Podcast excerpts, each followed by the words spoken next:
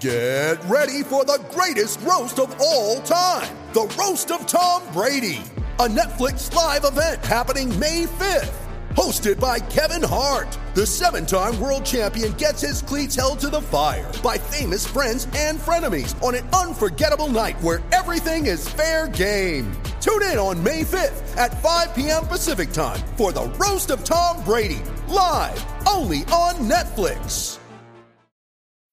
When you need mealtime inspiration, it's worth shopping Kroger, where you'll find over 30,000 mouthwatering choices that excite your inner foodie. And no matter what tasty choice you make, you'll enjoy our everyday low prices, plus extra ways to save, like digital coupons worth over $600 each week. You can also save up to $1 off per gallon at the pump with fuel points. More savings and more inspiring flavors make shopping Kroger worth it every time. Kroger, fresh for everyone. Fuel restrictions apply.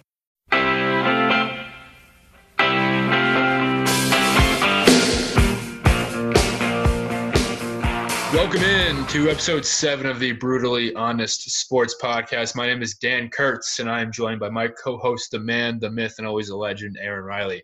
Aaron, great to talk to you again tonight. I hope you enjoyed your weekend. Uh, hard to believe we were entering June right now. It's June 1st. It'll be June 2nd tomorrow when you're listening to this. We are also entering our fourth week of podcasting. Um, you know, it feels like we've been at this for about six months, uh, much less about a month, but we appreciate the listeners sticking with us nonetheless. Uh, we will continue to improve and we'll continue to try out some new things any way we can make this thing better. Uh, we might try to incorporate some interviews and things like that. But as we enter uh, week four and episode seven and episode eight coming later this week, we just want to take this time to thank you very much for listening. Uh, we appreciate your support as always. And um, honestly, we're taking this thing to the moon. So hopefully, you all can enjoy this ride with us. Yep, always appreciative for the for the listeners. Um, finally into June and, and finally uh, might be turning the corner once again. I mean, I almost feel like I say this every week. You know, sports are, are slowly going to be coming around here, and and you know, basically, uh, there's light at the end of the tunnel, for lack of a better uh, sentence. Sports are coming back one way or another. We are getting sports back soon. Uh, we're getting some golf back this month. We might be getting some baseball back this month. We're getting hockey and basketball hopefully back in July. So, folks, if you are clamming, clamoring for live sports. You'll be getting it back in some capacity uh, at some point soon. And now for today's topics. Right, the conclusion of our recurring segment, uh, the Last Dance documentary, the last of the Last Dance documentary talk, if you will. I'm sure the listeners are tired of hearing about Michael Jordan since we basically dissected most of his career at this point. But folks, let's be real here. It's been the anchor of our content on this podcast for the last few weeks without sports, and honestly, it's been a pretty decent watch. And if anything, hopefully, uh, all this MJ conversation and all these MJ pieces force you to take the time to watch the documentary. Yeah, yeah. I mean, obviously not not a whole lot else to do. Um, you know, I'd rather tune into sports than tune into the news nowadays, just with everything going on. And I'm not going to go into that at this point, but uh, yeah, definitely, uh, definitely a positive that the uh, documentary came out, and uh, it, it just becomes more and more interesting by week by week. Don't you don't you agree with that, Dan? I, I, think so. And, and, episodes nine and ten were two of the better episodes, in my opinion. You know, chock full of stories that were. You know, it was fascinating to get see Dennis Rodman again and his antics in the WWE or the WCW as it was called back then. Uh, Steve Kerr's relationship with his father and the similarities between MJ and, and his father, and the alleged real, real story behind the flu game, uh, the famous flu game of the '98 finals in Salt Lake City, and then the ultimate breakup of the Bulls and the rebuild that the team is still going through today. So uh, we are not going to waste any time, and we are going to uh, get right into it. Yes, it is true. In the middle of the NBA Finals, after the Bulls won Game Three of the 1998 Finals, Dennis Rodman missed practice to continue taking part in a pro wrestling uh, storyline as member of the World Championship Wrestling's or WCW's New World Order uh, when he was allied with Hulk Hogan. Um, NBA players and, and fans alike seem to be fascinated by this on social media, but allegedly, I mean, I guess not allegedly, this actually happened. Dennis Rodman skipped a media session the day before Game Four of the '98 Finals and was fined twenty thousand uh, dollars. He was instead paid two hundred fifty thousand dollars plus the use of a private jet to appear at a WCW show. Uh, when he returned to the Bulls, his teammate Ron Harper said, "I think that makes him a good businessman. I think." Personally, uh, the risk or the reward, I should say, definitely outweighed the risk there. Um, I, I, think that's hilarious, and you know, ultimately there was sort of a storyline within WCW back then between him and Karl Malone, and it was kind of funny that um, him and Malone were playing in the finals that year, in addition to having a storyline on WCW. But I mean, we've said this a lot with with Dennis Rodman's antics. I feel like Aaron, but no chance this happens. That someone after the the win in, in the finals, after a Game Three win there's no chance someone skips practice the next day to go on a private jet um, to appear on live television in the WWE. No, no, definitely not. I think uh, maybe Allen Iverson would would skip the practice per se, but uh, I don't see him flying on a jet to uh, you know Las Vegas or wherever. You know, the only person, like I said, I can really think about it is every time I hear the word practice, it's almost like it's a given that Allen Iverson's name's gonna pop up because of uh, the infamous speech. You know, practice, talking about practice, man. So insert AI soundbite here. I mean, listen, we talking about practice, not a game, not a game, not a game. We talking about practice. it panned out. Uh, he's kind of like a lot of people draw comparisons between Draymond Green and uh, Dennis Rodman. Kind of the same type of type of player on the court, but uh, I think Rodman was a lot more of a just an all-out savage than uh, Draymond Green. Uh, I think Draymond Green cries a little bit too much. Uh, I enjoy watching him play, but uh, yeah, no nobody felt like Dennis Rodman, and and just it was a totally different culture uh, back in the when the Bulls were were the team. Fantastic business business decision. I think if I was going to get paid 250k just to appear um, on WCW and hit a couple guys with with a, with a few chairs and uh, smoke a cigar with Hulk Hogan, I think I would do that 10 times out of out of 10 times and ultimately pay the fine. I think uh, in the social media era, uh, things like that would have been scrutinized as well. But it was pretty funny. Within the episode, they showed Dennis Rodman coming back to the facility the next day, and he was basically concocting a plan on how to avoid the media with one of the PR guys in the Bulls, and they essentially concocted a, an escape route uh, for Dennis to get out of the building, you know, before the media got to him and chased him down and was able to ask questions and film him and stuff like that. And they showed it. They showed his escape and basically ran out the back entrance and up the stairs and um, essentially passed the media media. So pretty pretty crazy that you know he was able to escape the attention you know back in the day, and I think ultimately he benefited from not playing in the social media era, in my opinion. Yeah, for sure. I don't I don't think he's getting away with half the antics. Uh, you know, if he were a modern day player, he'd be uh, all over Twitter, all over Instagram, all over uh, you know any social media platform. Just obviously, people just have anything under the sun to say about him, good, bad, or ugly. Um, but you got to appreciate uh, just the, the type of character Dennis Rodman was, and, and they just don't make him like like himself anymore. They don't make him like they used to. And I, I thought we were going to get a break from Dennis, but uh, and his antics, but you know you can't really get away from Dennis for too long. And I think that ultimately puts to rest our Dennis talk for uh, the Last Dance. And I, I would love to see uh, maybe a documentary about Dennis and his and his life and dive deeper into his antics, or maybe it's just him um, getting interviewed and, and telling all of his crazy stories because I could honestly listen to that for hours on end. But we'll get into some other stories throughout episodes nine and ten. And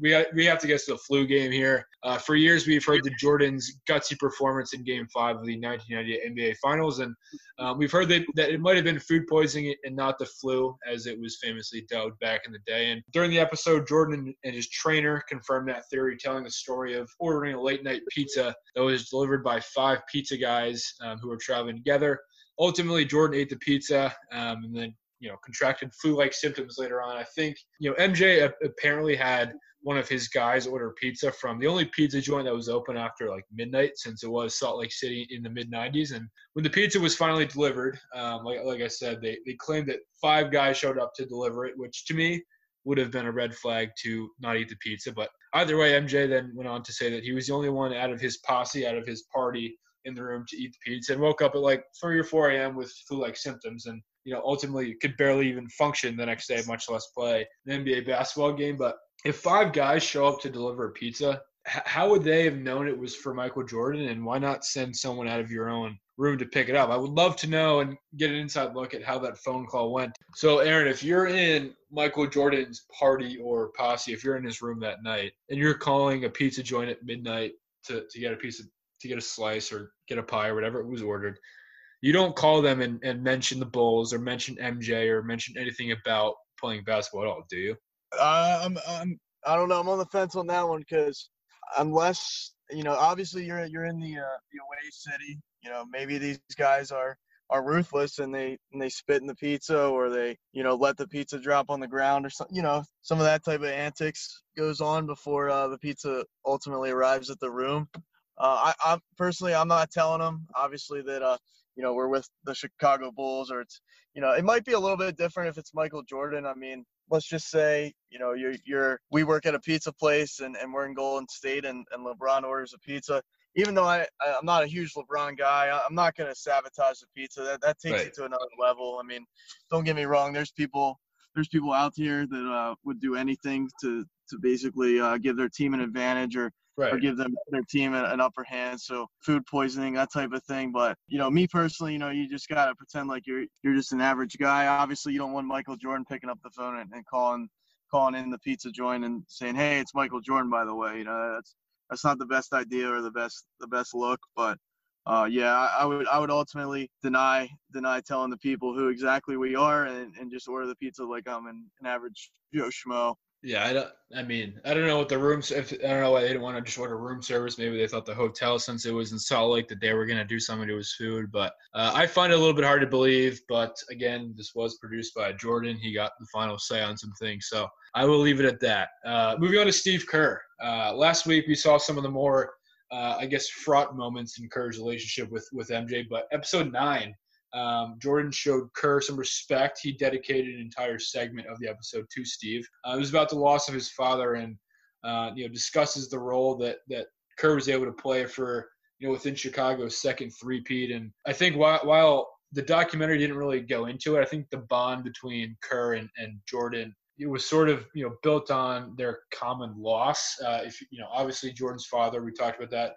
and then Kerr shared his story, and you know his father was unfortunately killed outside of Lebanon. Uh, he was a professor and, and, president of the American University over there in in the Middle East, and uh, you know the the documentary. Uh, I guess who you know the producers who were there who were filming Steve Kerr asked if him and him and Jordan had ever shared um, you know, moments ever talked about their dads? He said no, but I, I, do think there was sort of a connection. There was a relationship. There was definitely unbroken or unspoken bond between the two because of um, this loss. And, you know, I think talking about social media reaction and, and, news that came after the documentary as well, I don't think anyone really knew about Kerr's father. It happened when, um, right, right after Steve graduated high school. So before college, before the NBA, before he won NBA championships. And, this the segment was pretty compelling and, and powerful. And you know, between the battles that Jordan and Kerr had, Jordan ultimately learned to trust Steve. And like I said, there was definitely an unspoken bond between the two. And you know, th- then they cut to the clip of the '97 finals when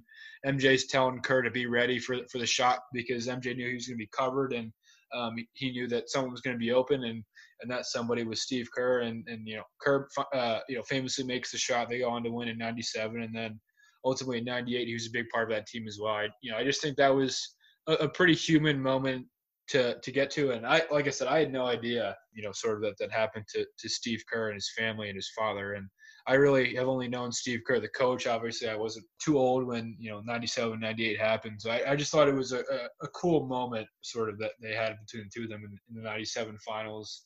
Mean, ultimately, I think it, you know Jordan respected Kerr um, because he never really was was given much. Anything he he got in his life, he earned.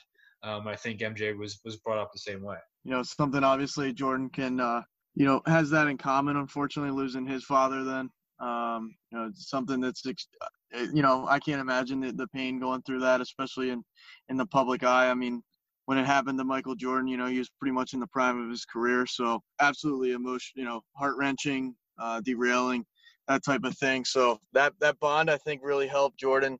I'm not going to say Steve Kerr was as big as you know Scottie Pippen, but definitely a, a key piece uh, to the to those championships.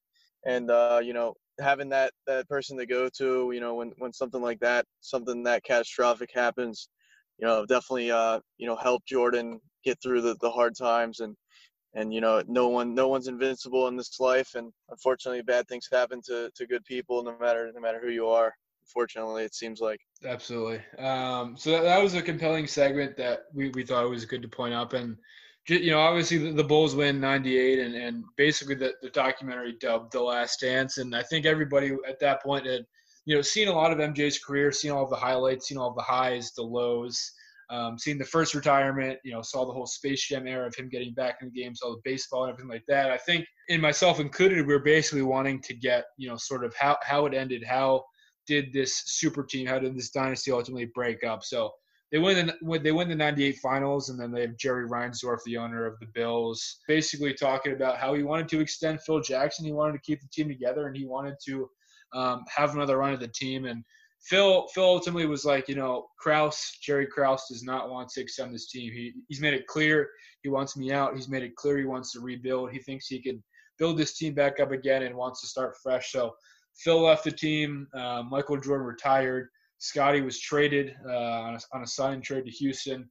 Steve Kerr left the team to join the Spurs. Dennis Rodman left the team. So uh, I, I, think it's it's definitely a shame and, and, and, probably one of you know the you know the, it was definitely the biggest mistake in, in Bulls history to, to disband this team. And um, do you think they could have went for a seventh, or at least they should have, or do you think they should have had the opportunity to go for the seventh ring there in, in 99, 2000? Yeah, I think we allude to uh, on this show. We, we definitely talk about um, you know we're we're kind of in support of the players in most cases and and once again you're going to have this this opportunity here where uh, one of the best probably the best team of all time in in the NBA history just from a dynasty perspective uh, everybody about in their prime still um, you know having the chance to, to go on and win multiple multiple more championships I think maybe they get to 10 even you know that maybe that's a possibility uh, you know just get that snatched out from underneath of them is, is devastating. And uh, obviously, the, the, amount of success they had was, uh,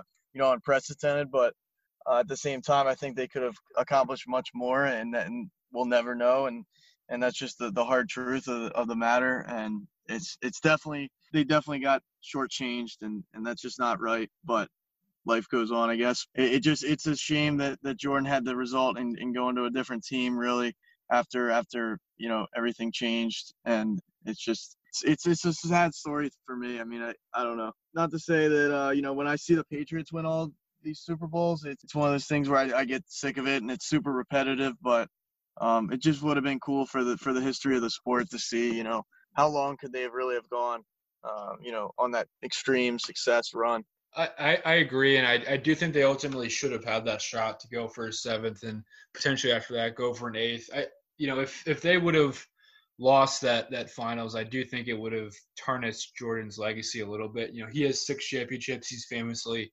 six and zero in NBA finals.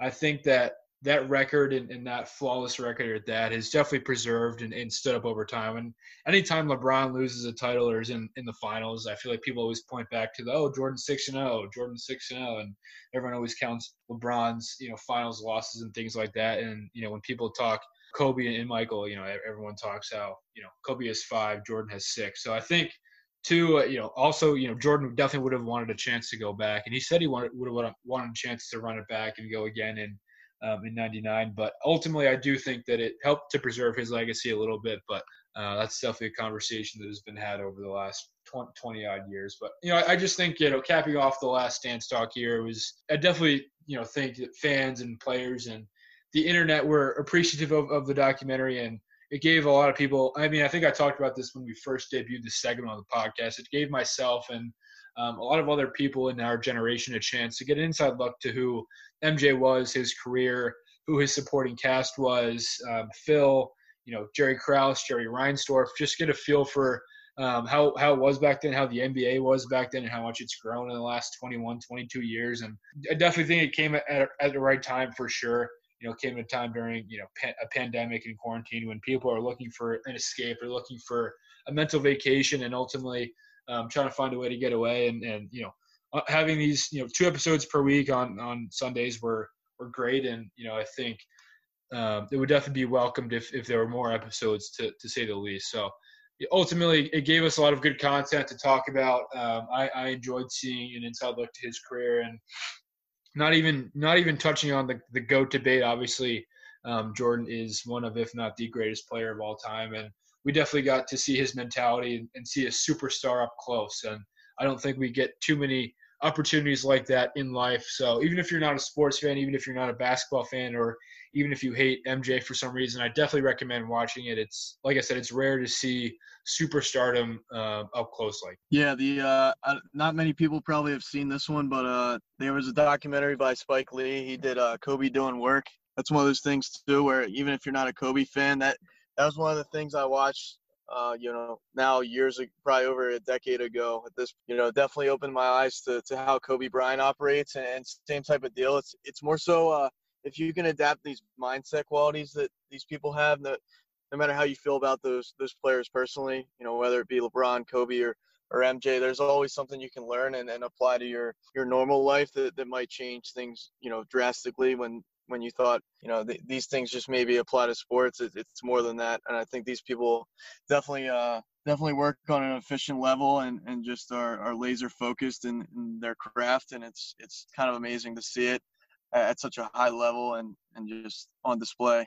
Definitely. And and as I said before in previous episodes, you can find that on ESPN.com. It was an ESPN production. And Getting to another ESPN production here, we had some Monday Night Football news hit the airwaves over the last few months. Uh, good old Booger McFarland, uh, the man in the booth, uh, was interviewed by The Athletic and gave us an inside look into his time on the sidelines in the booth during his two year stint on Monday Night Football and on their broadcasts. He talked about a wide range of topics, including how he dealt with backlash and scrutiny um, that he received and that Jason Witten and, and Joe Tessitore received on a daily basis from fans and um, the speed in which you have to be able to deliver as a color guy, obviously, that was, you know, it's it's difficult for everyone, especially coming from the studio um, into the booth. It's definitely a, a, massive change. And talked about Jason Witten to agree, and then talked about his comfort level ultimately is being in the studio and in that type of role. And I, I think too, uh, you know, ESPN has been clamoring and, and trying to get a, a, a duo or a trio that has worked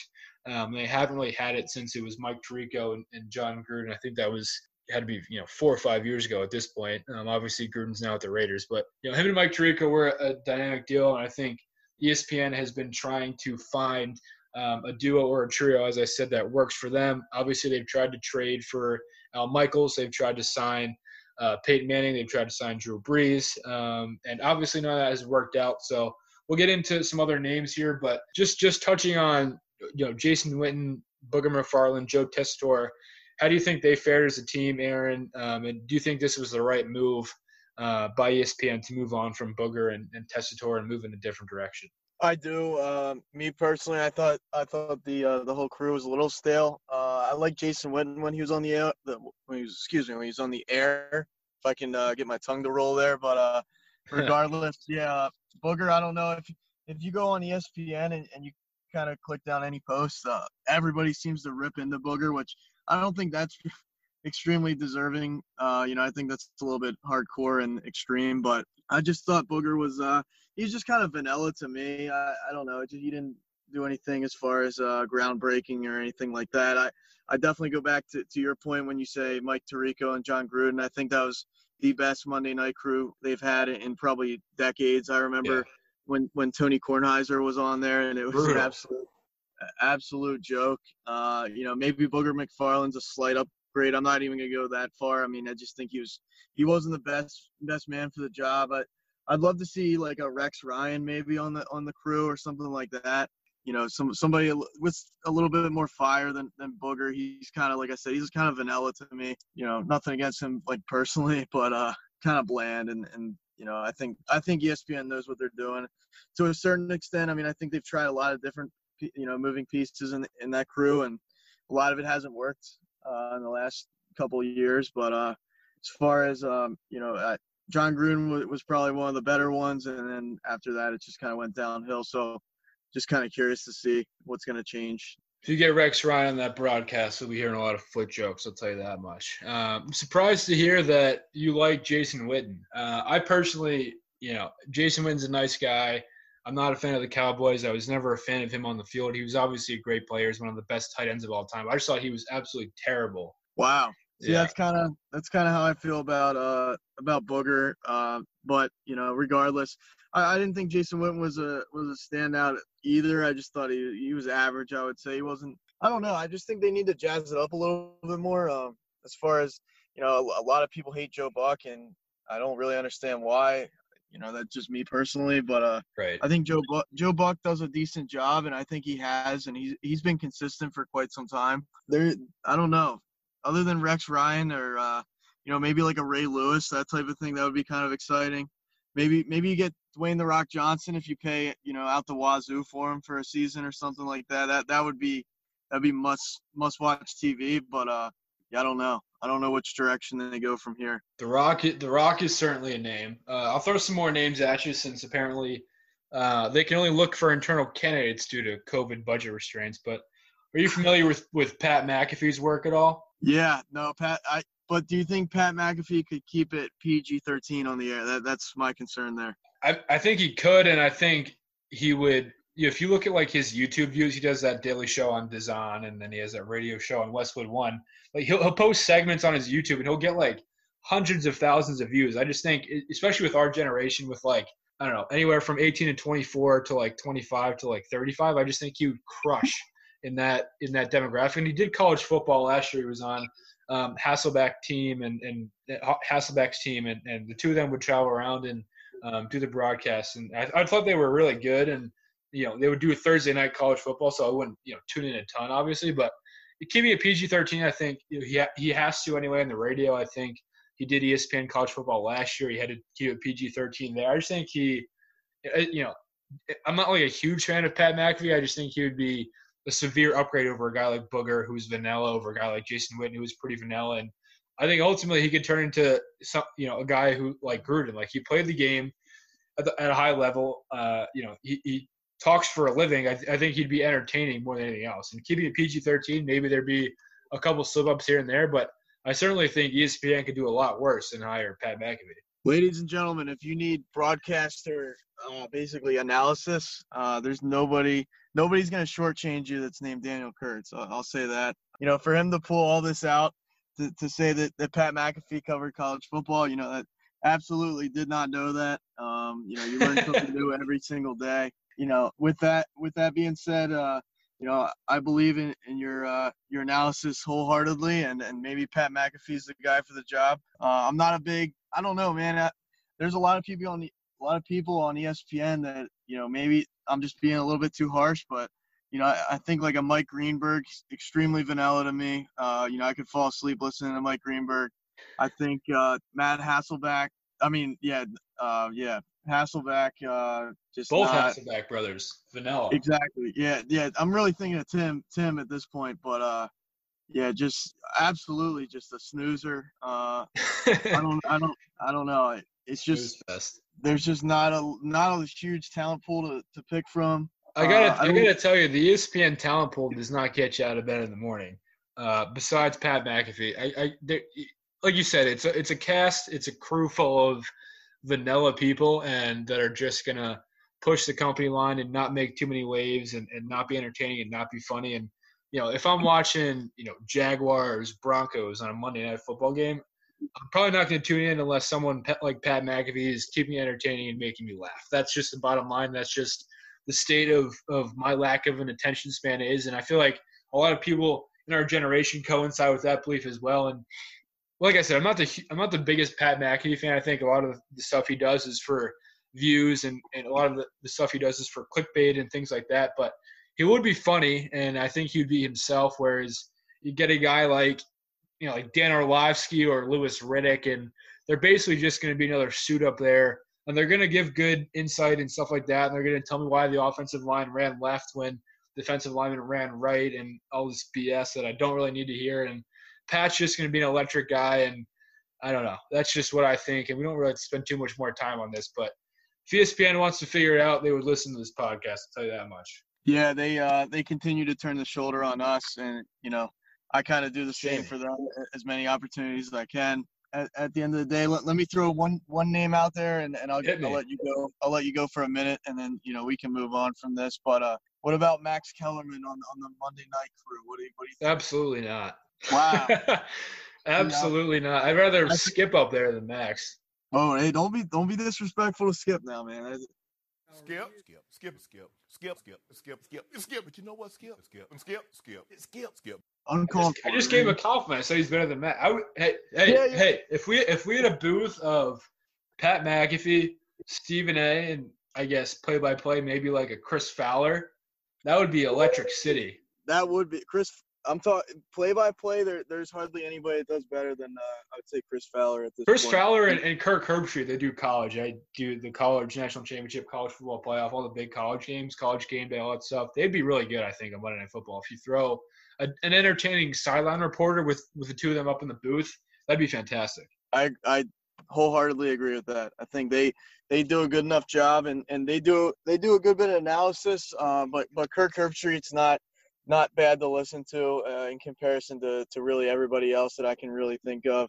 Uh, Troy Aikman, you know, I think he's a little bit stale as well. Not not a bad guy. I think he's he's probably a good person, uh, but not not the best to listen to. So like I said, like I said, maybe I'm just a little bit too harsh, but uh, yeah, especially on the ESPN network, there's a lot of people that I Bomani Jones. I mean, I, I just don't understand some of these people how they can't continue to hold positions at that at that company. I'll be honest with you, but You, you, you don't understand why they're still there. You don't understand why ESPN can't find a role for them. I don't think they're as far as uh, just entertainment value. I think Oh, okay. Stephen A. Stephen A. Uh, obviously, he's there's a lot of things I don't agree with that Stephen A. says, but he definitely brings the entertainment value Oh, yeah. without without question. So. 100%. So I don't know, but Yeah. yeah, we, we can we can move on from that. It's just I, I agree with you, and in the Pat McAfee point, uh, I'm not I'm not huge on him, but he is uh, he's electric, and I think they need that because I think they've suffered from from no electricity whatsoever. Um, just living living the Amish life there a couple the last couple of years in the booth. So Hey, living living the Amish life ain't too bad sometimes. Uh, moving on here to the MLB. Uh, last week I had some strong words for the MLB. Uh, I apologize if that offended you and yours, but uh, we have some developments. I will try to explain them and um, lay them out for you tonight. Basically, last night. So, so, so you're listening to this Tuesday, Sunday night. We're recording Monday, Sunday night. The MLB PA came back with their plan. They're proposing a full prorated salary for 114 games. Um, Monday afternoon, uh, the MLB turned it around and said we want to do 50 or 60 games, basically half, uh, almost half of the 114 game season. We want to start June 30th uh, with full prorated salaries as well. So they're definitely still at odds a little bit. Um, I'll let Aaron go off and um, spice it up here with some other facts since he's more closely aligned to this than I am. But I just think it, it's pretty, you know, still a little bit surprising that they're this far apart. Um, and but you know, also too, it is encouraging because the, the, the owners are, are proposing a start of June 30th. It's obviously at the end of this month. Um, this recording is June 1st. So if they're going to start June 30th, in my mind, they probably have to come to a deal by the end of this week, maybe at the latest early next week. But I'll let you go on this, Aaron, and then I'll sprinkle in some questions here and there. Sure. So there, there's been now multiple proposals. Uh, really, a couple that, that come to mind are one of those being that the, that the uh, team owners proposed the, the 82 game season, uh, basically a universal designated hitter, and then you have 30 30 man active rosters uh, Right. with basically uh, 20 more. Uh, basically, they call it a taxi squad, which you know, kind of an interesting name there, but you know, I guess guys that, that can be like filled in, you know, basically on on the day of the game, that type of Right. thing. It's, it's a lot of fluctuation with that.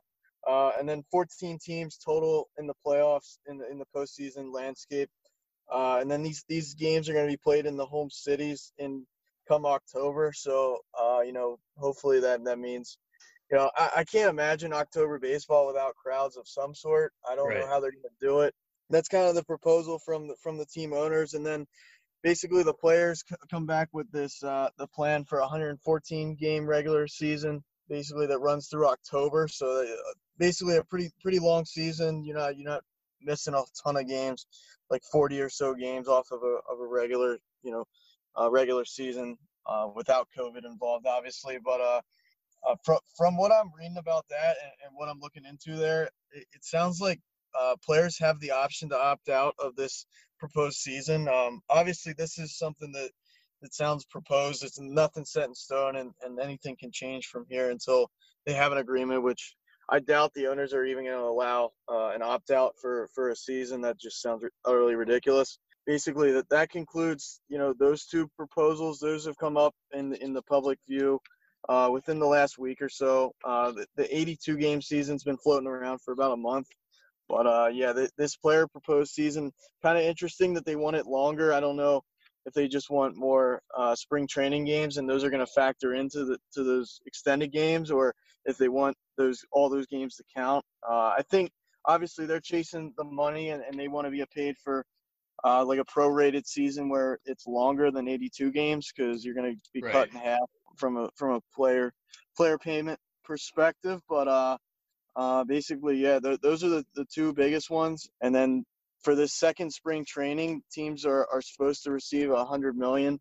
I don't really know how that's going to be, you know, accounted for. If baseball is going to hand out that money similar to like a, a stimulus, like the, the government has, or or if uh, you know it's going right to the players, or or how that's working. But uh, that those are the latest proposals that I've read about. Um, you can definitely touch on if you if you've seen something different at, at this stage. No, I think you laid that out pretty well. Um, I think the opt out plan or the opt out clause within the players' proposal is pretty interesting to me. Uh, you know, if, if let's say, you know, if they're playing the 50 to 60 game uh, season and a guy is, you know, who's making five mil typically gets what, like, you know, two, like a, a fifth of, of what he usually makes. And what if he takes his talents over to the, you know, let's say he goes in Korea or goes to Japan and plays over there and, you know, makes exponentially, you know, more money than he would have over in, in the MLB under this prorated salary. Do you think we could see see something like that, or you know, I, I just don't see, like you said, the owners agreeing to something like that, and I think it's fascinating. The players would even, you know, try to sneak it in. There's definitely gonna have to be some give and take here either way. I don't think, you know, one side over the other is going to be completely satisfied with with one plan when they finally decide to to put something on paper here, but. I just think it's fascinating from an opt opt out perspective that you know, we could basically have someone say, no, I'm not going to play this year. I'm going to go play somewhere else for, for more money and probably less games as well, even if they're reducing to 50 and 60 games. Um, but I, th- I think that's fascinating from from an opt out perspective for sure. Yeah, no, uh, for sure. Uh, I think so. From that perspective, I, I don't think really the owners are going to allow that to happen. I mean, I hope and pray that this doesn't turn into some type of like a strikeout season like they had, you know, years ago where Right. it was players on strike. I mean, it, if they if they don't get together soon-ish, you know, within three weeks or so, and, and they can't seem to uh, see eye to eye on the, on these type of things, then I could definitely see, you know, the season being suspended. I I sure hope that doesn't happen. A lot of speculation is going into uh, basically the, the players not getting close to what they want as far as from a, a money perspective, and then and then the, these games. It sounds like the league wants to play less games. Obviously, open up the playoffs for a, a larger amount of teams to get in. Definitely interesting. I, I don't know. I I think uh, they're gonna have to meet somewhere in the middle. I I don't really see them. You know, th- these pay cuts. They're gonna make like a fifth or sixth of what they normally make, I don't think they're they're gonna agree to that. I just don't see that happening from a realistic perspective from the players. So uh, MLB is gonna have to kind of swallow this one a little bit. At some point, they're gonna if they pay him that prorated salary and they play 115 games or something like that. I think that would be super interesting. Uh, I'd still like to see the extended playoffs. I know that that creates the possibility for for more injuries and things like that, and fatigue and things. But you know, just from an excitement perspective, I think that would be the best thing to happen. But as as a Baltimore Orioles fan, uh, Adam Jones actually is playing in Japan. I don't know if they're they're having their regular season right now. I I'm not an expert on Japan baseball, but uh, he actually left the MLB to, to go play over there. Oh wow. So he he had announced this before all the, the COVID. Um, obviously everything came down with that. right. But uh, you know, pretty good all pretty good center fielder and, and you know, a guy that's been in multiple All Star games leaves for for Japan. I you know, other players have done it in the past, and, and there's players in the NBA, NBA, in the NBA that have uh, gone overseas. You know, have have kind of developed careers over there. Um, so I don't think it's far fetched. I just think MLB is gonna have to give a little bit, and uh, I don't. I, so far, they're not really trying to, to do any of that. Say what you want. That's fantastic analysis by my guy Aaron here. I'm not even going to attempt uh, to talk further about this plan, but as a Yankees fan and as a fan of the game, um, but as an Or- Orioles fan, I will ask you: Did you see that um, they were featuring Derek Jeter heavily on the MLB Network this past weekend? I did not. I, I do not have the MLB network, unfortunately, currently. But uh, yeah, I mean, were they taking shots at him being, you know, not the best, uh, not the best general manager down there in Miami, or was it a showcase of his Own, owner, first of all, owner, first of all.